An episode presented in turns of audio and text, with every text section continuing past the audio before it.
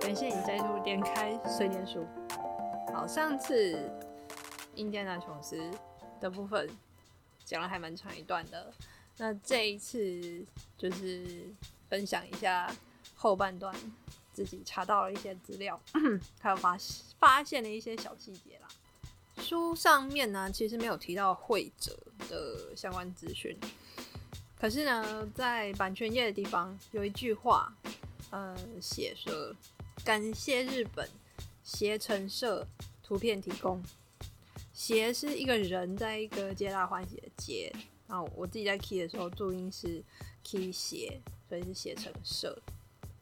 所以我推测那页图片啊，跟小说封面的那个版权应该是分开处理的。以正文来讲，正文跟封面的版权啊，我猜是原神跟 Random House 签，然后内页插图啊，有跟日本写成社去谈。因为在看的时候，小说的封面跟内页插图的画风差异很大，非常大，所以我猜原本原版的小说 Random House。原本的小说它其实没有插图，这可能性其实还蛮高的。我有一点点印象是小时候看过那个《Goosebumps》系列这一类的小说，它的类型上面应该是跟《印第安纳琼斯》的那个 category 很像，所以装订跟一些出版的呃结构可能也有一些类似的地方。那以《Goosebumps》这些小说来讲的话，它那页插图其实。我印象中是没有看得到插看得到图片的，只有封面而已。我那个时候的年代啦，看到的，也许 Goosebumps 后来有发展出呃不一样的结构也不一定。因为这样子的关系，我猜原版的小说里面确实就是没有图，毕竟插图它不是重点，文字才是。啊，后来日本写生社它其实也有代理这一系列的小说。他们自己在国内出版的时候安排了插图，那我在猜说，当时原神在瞧这个出版计划的时候，就有打算要结合 Random House 跟那个写成和写成社的图来出吧，也许啦，我猜。后来啊，我就基于好奇心去查了写成社的资料，这一系列在一九九一年出版。我在 Amazon 上面有看到二手书的资讯，它那个版本封面啊，跟美版的封面是一样的，只是抬头是写的写日文。所以从这样子的脉络去看的话，确实有可能写生社当时出版有另外规划插画。照这样来看的话，原神它如果真的是用日版图，这样子就可以去解释说为什么。封面的图跟内页插图画风不一样这一点。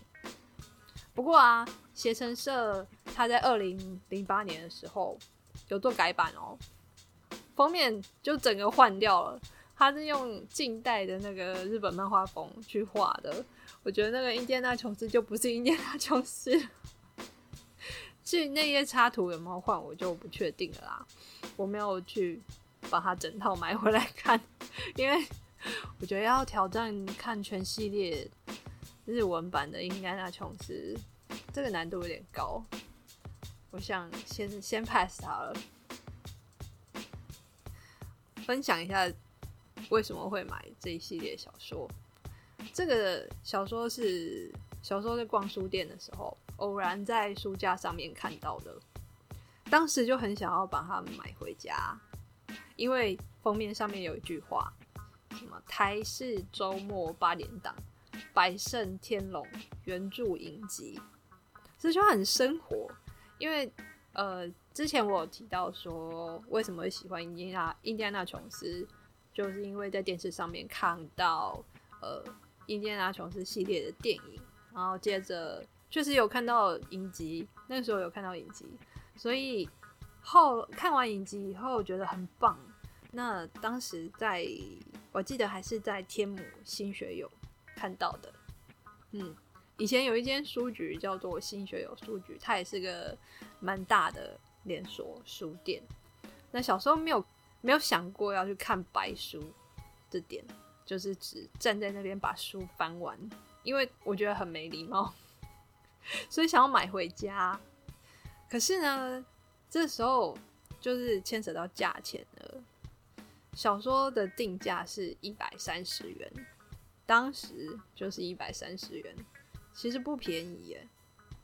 因为以前那个时候在士林路边摊的阳春面啊，大概一碗是二十五块，所以一本书一百三十块，你差不多是五碗面的钱，怎么比都会是很贵。这想买归想买啊。我没有那个胆子要求说一次去买八本回家，所以当时是一本一本慢慢买的。而且我隐约还记得那时候我爸妈有讲说：“哦，又要买书哦。”就我从小就是个败家子。可是啊，他们没想到是说，小时候有买了一整套的童话百科跟纽伯瑞系列给我，搞不好他们觉得哦，这二三十本已经很够啦，为什么还要再买？但，嗯，买书是一个坑，是一个很大的坑，花了一点时间，总算买齐这一套书了，所以。当时很开心，而且就是常常在翻它。后来几几十年，真的是几十年，房间的书架会因为大扫除需要做汰换，所以上面的书其实汰换过几轮。只是印第安纳琼斯这一系列的话，一直都舍不得丢，因为我真的还蛮喜欢他们的。而且看这套书的时候，呃。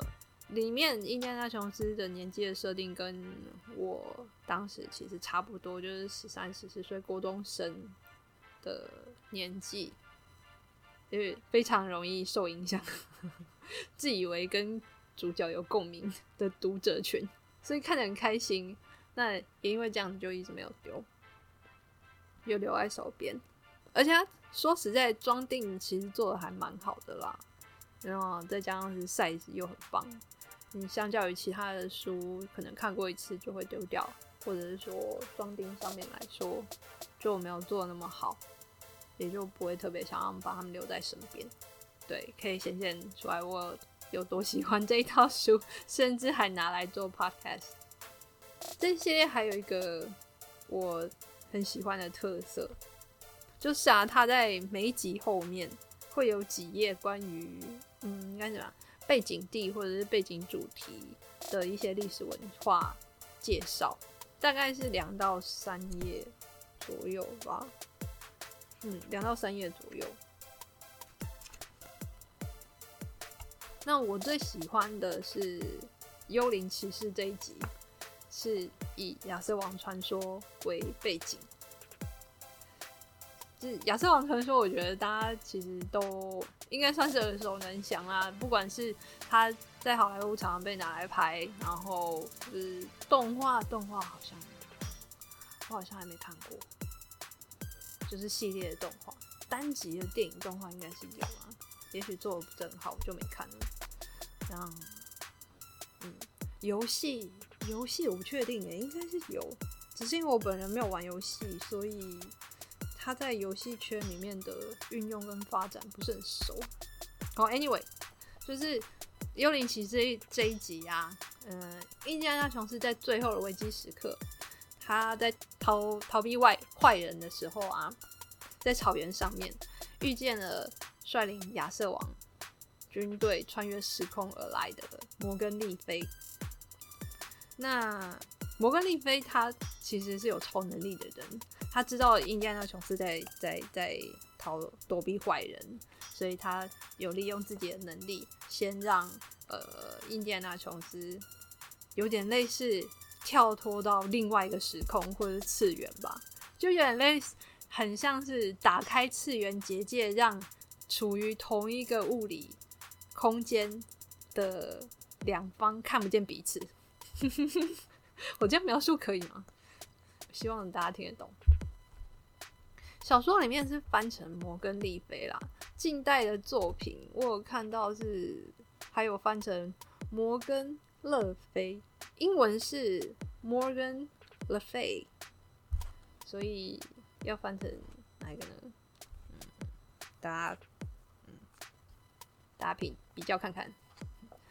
呃，在书后面的那个后记上面有说到，早期的亚瑟王故事里面，摩根他其实是亚瑟王的朋友，但是后期的故事发展，因为有各式各样的版本嘛，那其实我我有稍微读过文学的人也会知道，就是说，呃，故事或者是所谓的传说。它会因为口耳相传，然后透过不同人、不同叙述者，他们自己的在在转述的过程当中，你要说是加油添醋，也要说是自己改编也可以。就是因为这样子的关系，透过这样的脉络，所以摩根丽菲在后期的故事版本里面啊，她最为人知的形象是邪恶的女巫。那这些背景知识，我自己是觉得很。很棒啊！所以这系列其实每一本每一本都有他自己的资讯放在书后。那这个规划其实对于当时的小鬼，对于我来讲，让看完以后觉得哇塞，作者好厉害哦！就是为了写这个故事下了很多功夫，做了很多功课。那现在的话，也许是作者真的很强，但有另外一部分是，就是出这本书、出这个系列企划的。编辑部很强，因为有时候，如果大家有看过那个《试读者》这本书，它是一个资深编辑写的，他对于编辑的工作有稍微描述了一下。那编辑其实会需要协助作者去发想啊，作者他也许有他厉害的地方，可是也是会。呃，遇到瓶颈的时候，或者有一些思思虑不周、考量不周，然后甚至说没有时间查资料，那有时候会是编辑部帮忙提供，所以我才会说后小时候觉得哦作者好厉害，长大以后觉得哦除了作者很厉害之外，编辑部也很厉害，而且这些嗯后记的补充资讯啊，我想他。最我我觉得他最棒的地方是可以使这些故事更深入人心，因为我自己在看的时候有一种回味无穷的感觉，所以看完以后觉得哇，好开心哦，好有趣哦，然后一直不停的回头去翻看很多次，毕竟它只是那个薄薄的青少年读物啦，里面的资讯就多半是点到为止。要作为对于世界文化历史的启蒙阅读是还不错，后续如何深入探究更多的知识，会取决于阅读者自己本身的行动力。作为读者，我当然会希望说这个单元可以增加更多一些资讯的话更好啊。可是啊。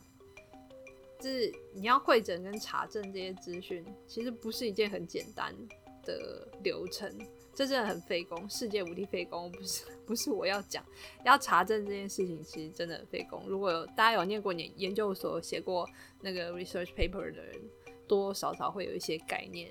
今天要查证一些事情，然后去去为一个嗯写 research paper，它的流程，我以前受过的训练是。呃，你要下定一个主题，让针对这个主题去发想。那你要如何去嗯阐述这个主题？那你呃从中辅助或者参考一些资料又是什么？那你去思考这些资料相关性的脉络又是什么？你要去把这些所有所有的细节一个一个去整理出来。这真的是一个非常耗时的工程。所以，我希望大家不要以为那个编辑部 就是好像随随便便就可以生出一些有的没的资讯来，其实不是的，因为要做的事情真的太多、太细、太杂了，很可怕。如果说我自己是编辑部的话，我听到这种许愿，我会很生气。如果我自己是编辑部的话，我会觉得说啊，靠背把内文搞好就很了不起，不要再搞事了，好不好？所以读者跟那个实际的幕后工作者中间还是有一些差距的。而且啊，页数如果变多啊，可能就不会是编辑部会诊了，搞不好还会需要另外找人写。那这就牵涉到成本的问题了。那这样子一来的话，那个售价就不会是一百三十元一本，会更贵，好不好？变成一百五十元一本，那这样就更难买了，我就更买不下去。怎么看都觉得很难，真的很难。那做出版真的不好做。小时候看这个系列的时候，其实我还有另外一个疑问。小说封面的文宣是写台视周末八点档《百胜天龙》影集原著，当时影集有播，接在马盖先后面，所以影集的命名模式跟马盖先《百战天龙》很像。台湾翻译片有那种特定的 pattern，已经被吐槽快二十年以上了。大家如果去逛那个日剧版、p d f 日剧版或者电影版，就是。多少有看过类似相关的评论，这件事情，就是这个模式，就是被拿来消消遣吗？你要说是消遣也可以啦，拿来吐槽也行啦，只是被拿来翻来翻去，超过应该会有二十年以上吧。我自己也有看这部影集，就是因为这部影集，所以我我我看到这本书这一系列书的时候，觉得很兴奋。而且当时是当时演员呐，主角的演员是 Sean Patrick Flannery，那时候他还是一位花美男，真的蛮帅的。虽然没有像那个 River Phoenix 那样子那么好看，哦，这两个外形还是有一些些差别。然后 Anyway，因为那个时候 River Phoenix 已经有点步入下坡，然后开始制作的时候，应该就是他。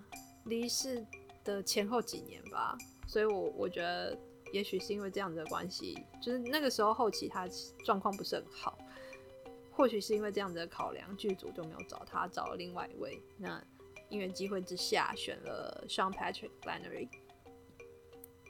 Sean Patrick b l a n n e r y 他其实也很帅，就是在准备的时候我去 Google 他，现在变成肌肉大叔，我有点幻灭。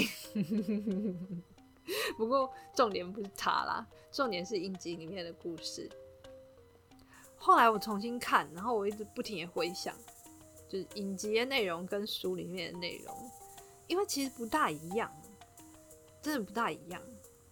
我一直以为是自己的幻觉，因为我常常会以为某件事情是降降降，可是全世界除了我以外的人都说。根本不是这样啊！因为这样的关系，我我才会认为说，诶，是不是我真的记错了？对某几集的记忆丧失。在准备这次节目的时候，我在查资料，有发现另外一个系列叫《百胜天龙》小说，是国际少年村出版的。封面是那个影集的截图哦，是真的截图，就是。像 Patrick 出现的照片，而且书的封面上面有写“正宗电影式小说”的字样。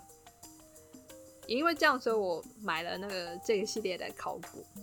翻了以后啊，里面的内容确实跟我记忆里面的影集是差不多的，所以我就基于好奇心之下，我又把它们拿来比了一下。国际少年村这个版本，它一套总共六本，出版时间是一九九二年十一月到一九九三年一月。原神版总共八本，出版时间是统一都是一九九二年十月。那是不是八本同一个时间出，其实很难说，因为有时候会是呃出版时间很近，所以出版社它会干脆写一个统一的时间点。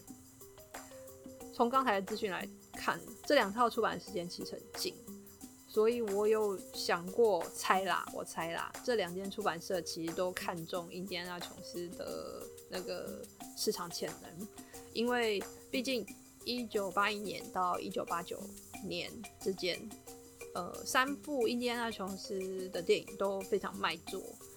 我想出版社多多少少会有耳闻，有应急的消息，甚至搞不好会会有内线。就知道说哦，台视拿到同步的播映权，不约而同就是选了少年小说这条线来出。但从结果上面来看的话，是国际少年村取得英基小说的版权，那原神就是签另外一系列的版权。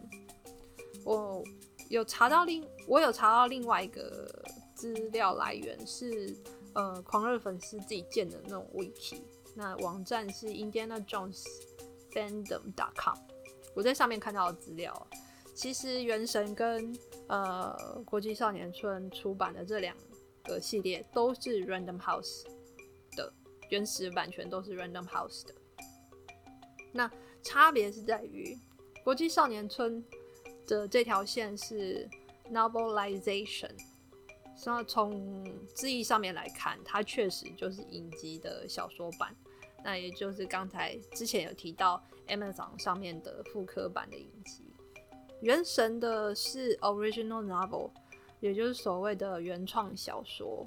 那原创小说的话，是从一九九零年开始陆陆续续出版的。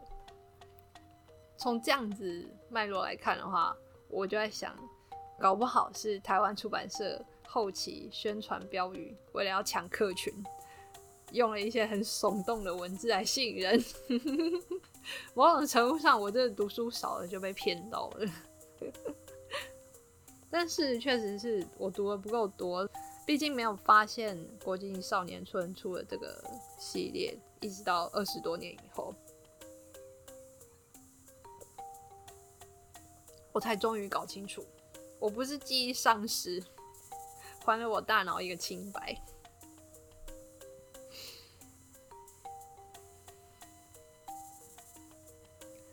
那，嗯，我不知道会不会有人误会成是同人小说啦，所谓的 fan fiction。嗯，其实他，嗯，也许不会。Anyway，就讲一下好了，我只是刚好想到而已。我不认为他是那个 fan fiction，就是所谓的同人作，因为负责《印第安纳少年》系列小说的作者是同一群人，所以我觉得他不构成同人作的概念。可是，我必须要再去研究一下同人文化的定义。Anyway，就是同人文化现在非常盛行，我自己觉得有点可怕。想当年呢，那个葛雷的《五十道阴影》嘛的起源，它其实是《暮光之城》的同人小说。那时候我知道这个资讯的时候，其实很惊讶，甚至可以说是震撼呢，因为。五霄阴影的爆红程度啊，就在于同人文化发展上面。我可我认为它是一个里程碑，因为它真的红到不行哎，红到很夸张。可是啊，内容是乏善可陈。我讲很友善，I'm being kind，真是乏善可陈。基于好奇，我去问看完小说的朋友心得，他说很无聊。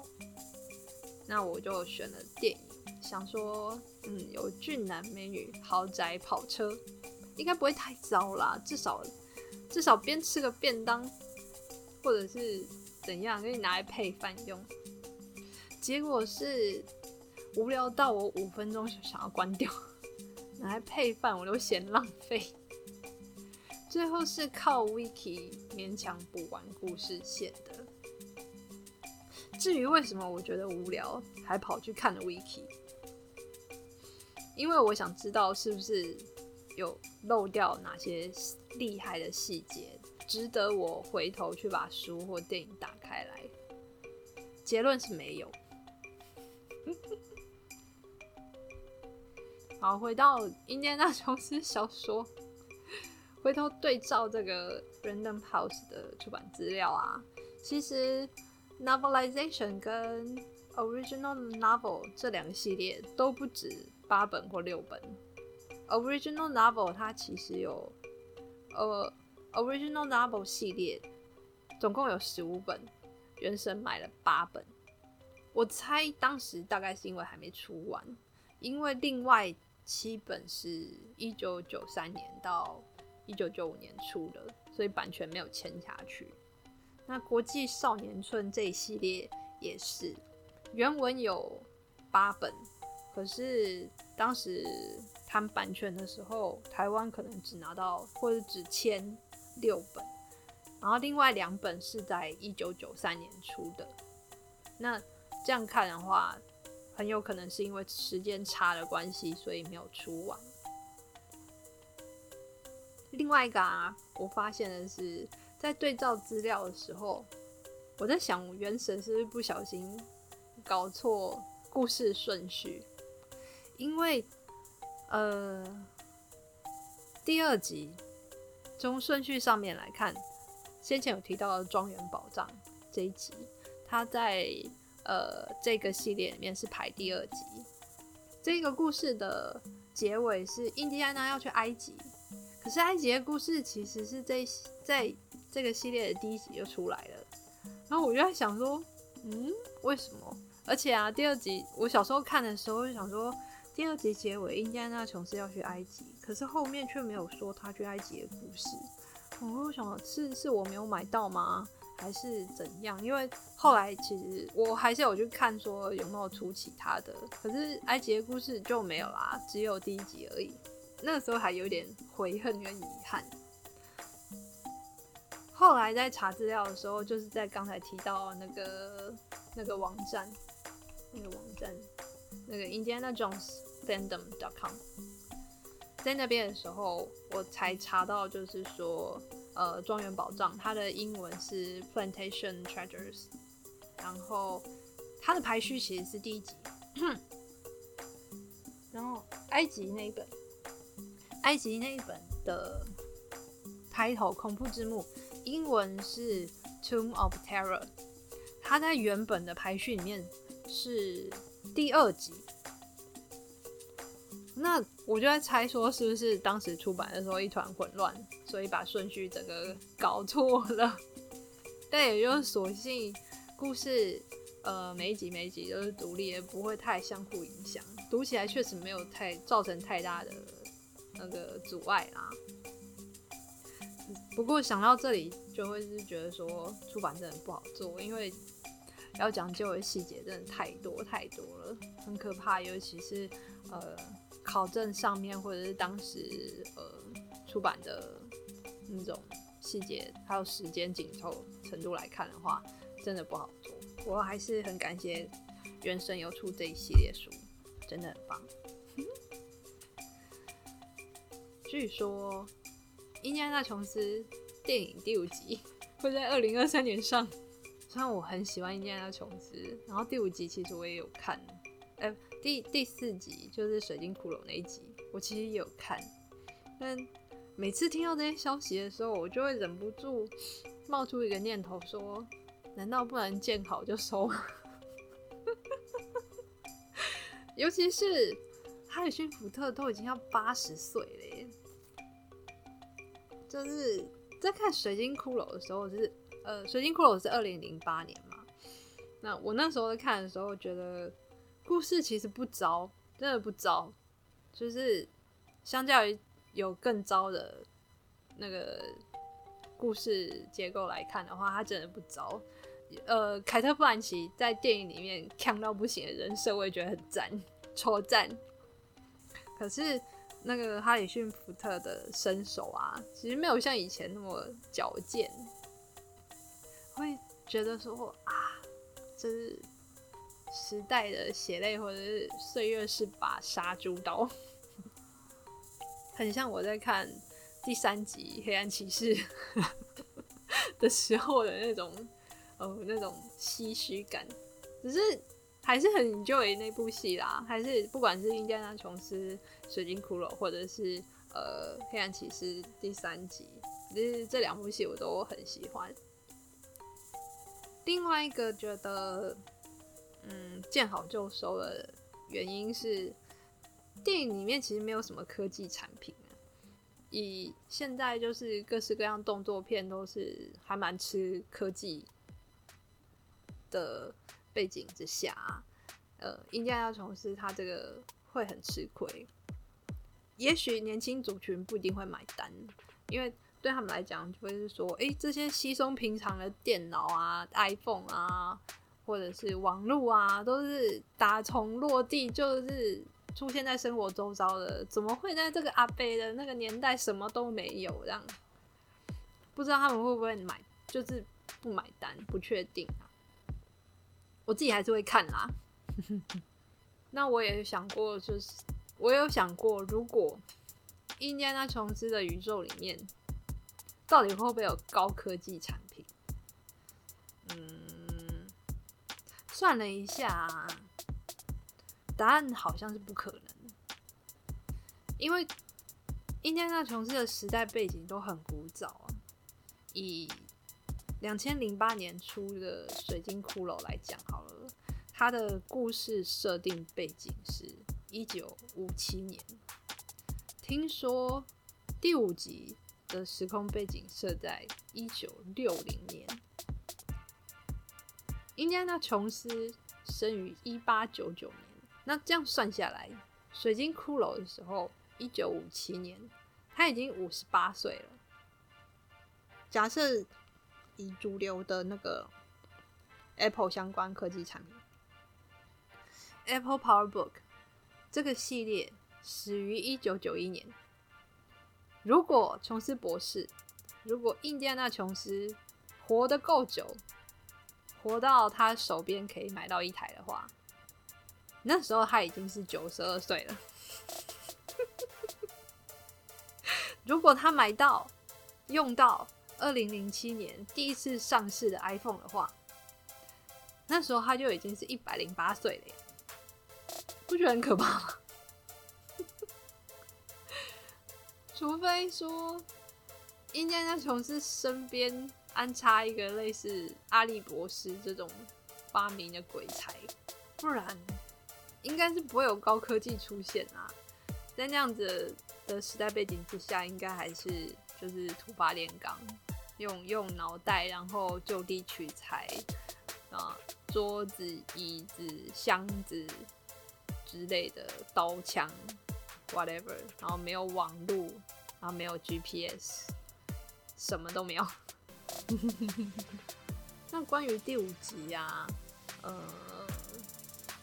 我有看到一些关于第五集的消息，说到制作团队里面没有原创者，原创者是那个乔治·卢卡斯跟史蒂芬·斯皮伯这两位大佬，是好也是不好啦，就是一半一半。从《水晶骷髅》的结果上面来看啊，我其实过时的感觉是大于新鲜感的。从这个角度去看的话，启用新人有它的必要性，也有它的重要性。困难点就会是这些接手的人，他还有没有可能，有没有办法去维持或者是延续原始的精髓？类似的例子就是《星际大战》好了，《星际大战》它在近几年没有乔治·卢卡斯以后啊。我觉得变很多，加上很多原始的角色都陆陆续续离开，因为这样子的关系，我觉得魅力没有像以前那样子那么的强烈。至少对我来讲是这个样子。当然，我们也可以换另外一个角度去想，是哦，它是一个新的篇章的开始。那问题就会落在说，有没有可能再度出现像是？以前那些经典角色，就比如说尤达大师，比如说黑武士，这样子非常具有代表性，然后又经典的人物，就是很考验后续团队的功力。好，我们回到印第安纳琼斯。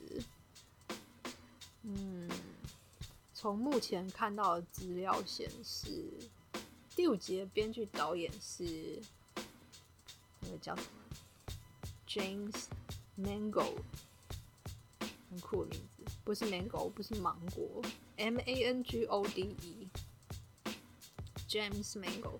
他编导的作品有那个 Kate and Leopold，哎，Kate and Leopold 其实还不错，还不错啦，蛮好看的。看到电视有播的时候，我都会看。然后还有 Walk the Line，Walk the Line 是啊，当年其实评价也还蛮好的，而且有得奖。再来是 Logan，Logan 其实我没有看。我知道他评价还蛮好的，可是那个故事实在是太令人伤感了，我不敢看。那以以这几部的状况来判断的话，也许可以期待一下下，也许啦。啊，如果那个海逊福特身体状况够好的话，我我觉得迪士尼很有可能要他在拍第六集。搞不好他本人很乐意啦，只是我们我啦我啦，只是我自己看会觉得很于心不忍。我希望他就是可以好好保持身体健康，嗯，尤其是今年年初的时候，今年年初吗？因为上半年的时候，嗯，应该蛮多人都有听到消息，就是布鲁斯威利啊，因为身体的关系，他退休。以布鲁斯威利的年纪来讲，他其实不算是高龄诶，只是身体状况真的衰退很快，导致说他没有办法正常的工作。从侧面了解，就是很多新闻报道，我想大家也都有看到，说跟他一起共事的人，隐隐约约都有发现说事情不太对劲。就是多年以后，就是应该说撑了很多年，他才终于决定说是时候要休息了吧。那我希望。哈里逊福特 真的要健健康康的，好吗？有时候在 IG 上面看到那个谁，安东尼霍普金斯还可以在那边搞怪，我真的觉得他很强。他都几岁了？他也是，他应该是破八十了。安东尼霍普金斯破八十了。啊，我希望这些老牌演员都可以健健康康，活得很好，不然都没有好戏可以看，我觉得很难过。至于到底要不要留呢？我一半一半啊，我很害怕这个 IP 被玩坏掉了。然后另外一部分是因为他是福特年纪大，所以见好希望见好就收的比例占的比较高啦。只是也不是说也不是我说了算啊，要看迪士尼啊，应该是迪士尼吧？如果没记错的话，好像是迪士尼的，就是它整个那个。财产权应该是挂在迪士尼下面，或者是子公司啦。不过啊，《水晶骷髅》里面啊有出现印第安纳琼斯的亲生儿子哦。那小孩有没有可能作为新的支线呢？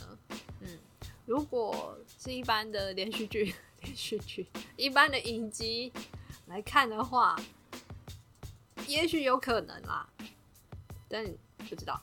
然后我。有去研究一下 Wiki 上面的资料。根据乔治·卢卡斯自己的说法，没有福伯，没有哈里逊·福特，就没有印第安纳·琼斯。